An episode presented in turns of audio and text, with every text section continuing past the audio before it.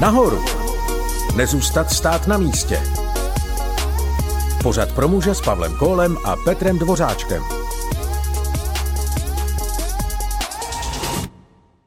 Nedávno jsem viděl zajímavý obrázek.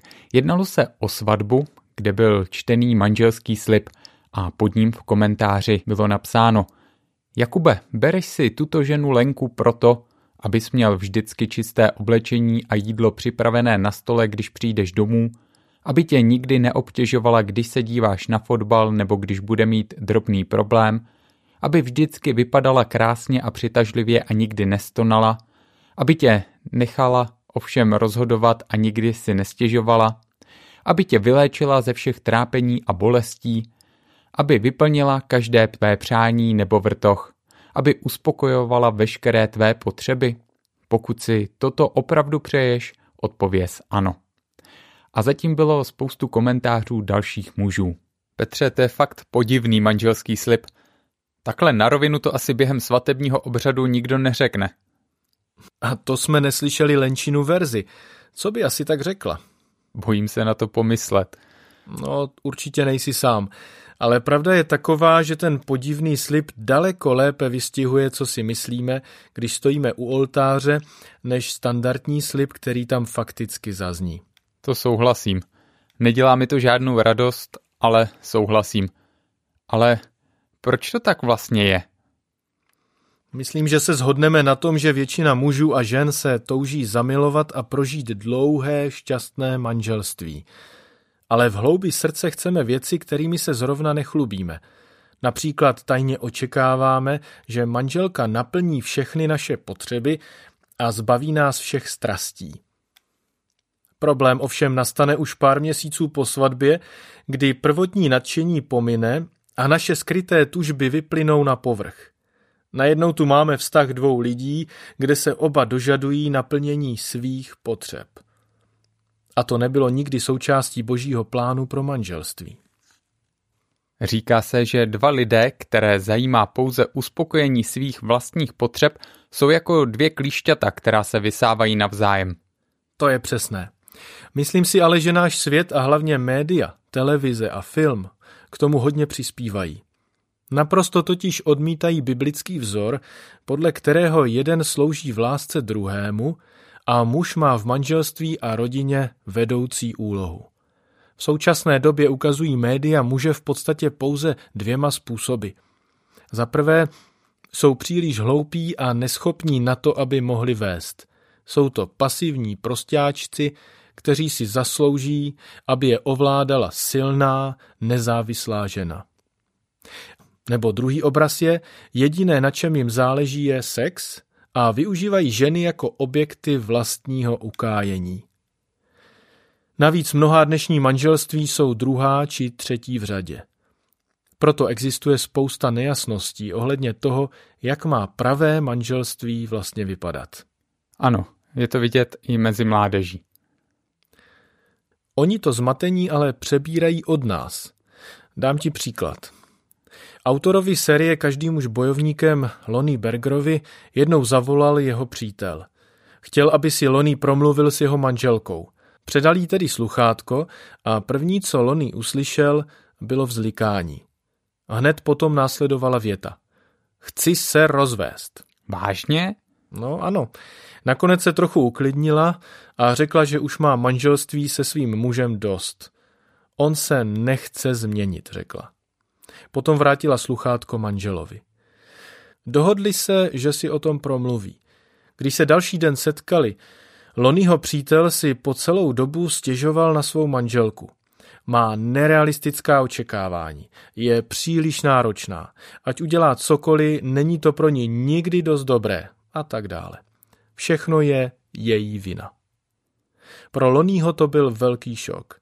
Tento manželský pár byl totiž už 20 let aktivně zapojen do práce ve sboru, kam společně chodili. Měli krásný dům a dobrý příjem. Přesto všechno bylo jejich manželství před zhroucením. Loný se proto rozhodl položit svému příteli několik otázek. Když poslouchám ten příběh, tak mě napadá otázka, jak se vlastně manželství dostane do takové situace. Znám několik párů, které jsou na tom velmi podobně. Bohužel všichni nějaké takové páry známe. V tomto případě to ale začalo být zajímavé, když se Lony začal ptát. Manželé, o kterých mluvíme, se jmenovali Ted a Cindy. Lony se teda zeptal.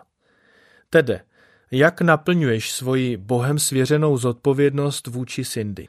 Ted odpověděl, to nevím, jak to myslíš? A tak otevřeli Bibli a přečetli 25. verš z listu Efeským 5. kapitoly. Muži, milujte své ženy, jako si Kristus zamiloval církev a sám se za ní obětoval. Potom Loný položil další otázku. Tede, jak se pro Cindy obětuješ? Ted se zatvářil udiveně a potom zamumlal. Nevím, takhle jsem to nikdy neviděl. Potom nalistovali první list Petru v třetí kapitolu sedmý verš. Stejně i muži, když žijete se svými ženami, mějte pro ně porozumění, že jsou slabší a prokazujte jim úctu, protože jsou spolu s vámi dědičkami daru života. Tak vašim modlitbám nebude nic překážet. A Lony položil další otázku. Tede, jak prokazuješ své ženě úctu? Chápeš, jak se teď cítí? Ted poněkud překvapeně odpověděl.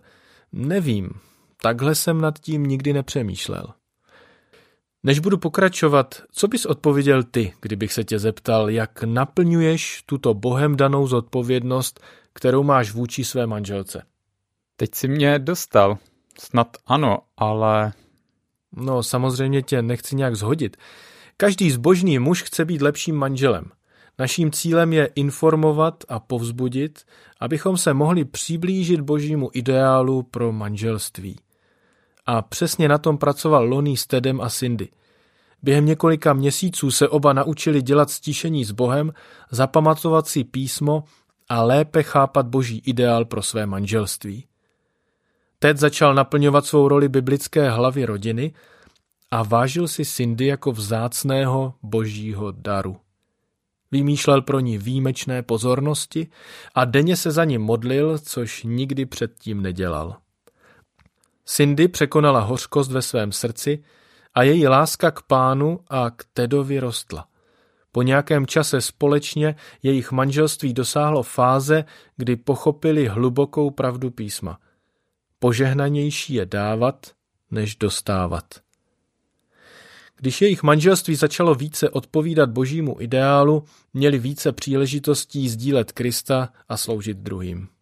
Jsem rád, že jejich manželství mělo šťastný konec. Jen potřebovali správně nastavit pohled jeden na druhého. To ano. Nejvíce mi ale líbí Tedova ochota se učit. Zbožný muž se pořád učí. Rád bych se vrátil k něčemu, co si zmínil – Řekl si, že Ted začal naplňovat svou roli biblické hlavy rodiny a vážil si Cindy. V Bibli se píše, že muž je hlavou rodiny, že? Ano, mluví o tom více veršů, ale vždy je tam jedna důležitá podmínka. Poslechněte si první list korinským 11. kapitolu 3. verš. Rád bych, abyste si uvědomili, že hlavou každého muže je Kristus. Ale neřekl si, že hlavou manželky je manžel. Neboj se, to hned přijde. Ale až potom, co je hlavou každého muže Kristus. Zde je celý verš. Rád bych, abyste si uvědomili, že hlavou každého muže je Kristus, hlavou ženy muž a hlavou Krista je Bůh. Takže Kristus se plně podřizuje Bohu, manžel se podřizuje Kristu a manželka manželovi. Otázka tedy zní, pokud víme, že se Kristus plně podřizuje Bohu, podřizujeme se plně my jemu? A pokud je tomu tak, a pokud milujeme své ženy, jako on miloval církev, nebudou nás pak přirozeně chtít za svoji hlavu? Vraťme se zpět k Tedovi a Cindy. Podívejme se, jestli toto je biblický příklad muže jako hlavy domácnosti. V průběhu studia s Loním si Ted jednoho dne uvědomil, že když vyrůstal na farmě, byl často svědkem toho, že jeho matka měla pro otce vždy připravené jídlo, když se vrátil z práce. No a Ted si zvykl vyžadovat jídlo hned, jak se vrátil domů. Často se stávalo, že hned jak vstoupil do dveří se ptal, kde mám jídlo, nebo pospěš si, udělej mi sendvič, mám hlad. Zní tohle jako milovat svou ženu, jako si Kristus zamiloval církev a sám se za ní obětoval? Skoro bych řekl, že je to spíš opak. Právě. Možná, že si někteří z vás říkají, asi mám problém. To je dobře. Je to dobře z božího pohledu, protože teda nikdy nenapadlo, že způsob, jakým se dožadoval jídla, zraňoval jeho ženu, že cítila, že pro ně nic neznamená, že ji nemiluje a nezáleží mu na ní. A kvůli jeho přístupu neměla nejmenší chuť mu vít vstříc. Možná, že někteří z vás jsou na tom stejně. Říkáte si, neměl jsem tušení.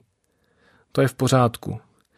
Doufám, že si Bůh použije i tento pořad, abyste se dozvěděli, jak naplnit dobrý boží plán, abyste byli hlavou vaší domácnosti.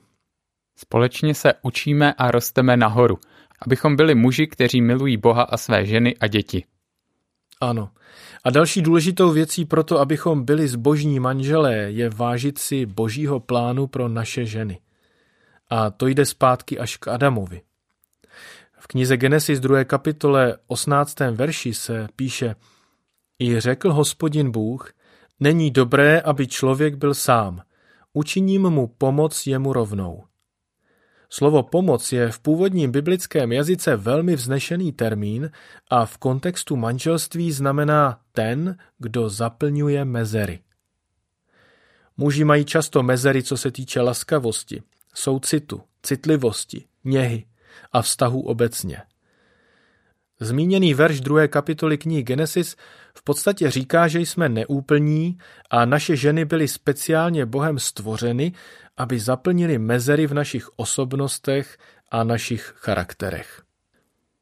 Často si myslíme, že nás naše ženy jen otravují a nechtějí nás nechat na pokoj. Ale díky tomu, jak je Bůh stvořil, v nás vidí věci, které nám unikají.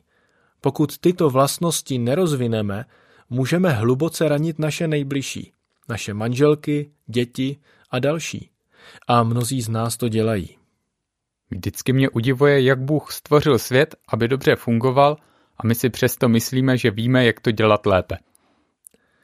Víš, když muž začne chápat rozdíly své manželky ne jako ohrožení svého mužství a vůdcovství, když překonáme a pochopíme, že naše ženy jsou božími dary a nástroji, které Bůh používá, aby si nás formoval ve zbožné muže, až potom se naším manželstvím opravdu začne dařit. A Bůh je použije k tomu, aby ukázal světu, že jeho plán funguje. Petře, dnes jsme toho probrali opravdu hodně. Můžeš to stručně zopakovat? Dozvěděli jsme se, že Bůh má pro manželství určitý plán, který funguje přesto, že si svět myslí, že je zastaralý nebo hloupý. Také jsme přijali fakt, že být hlavou domácnosti je biblické, pouze pokud se naprosto podřídíme Ježíši Kristu. A teď už víme, že naše manželky jsou Bohem stvořeny, aby nám pomohly stát se lepšími muži. A vy svobodní chlapi se můžete začít modlit, aby vás Bůh připravil na manželství. Když potom přivede do vašeho života tu správnou ženu, budete vůči ní mít srdce pokory a úcty. Díky Petře. Potom, co jsme své životy zasvětili Kristu a stali se křesťany, manželství je druhou největší událostí v životě muže. Chtěl bych vás povzbudit, abyste ještě dnes podnikli první kroky k proměně vašeho manželství podle božího plánu.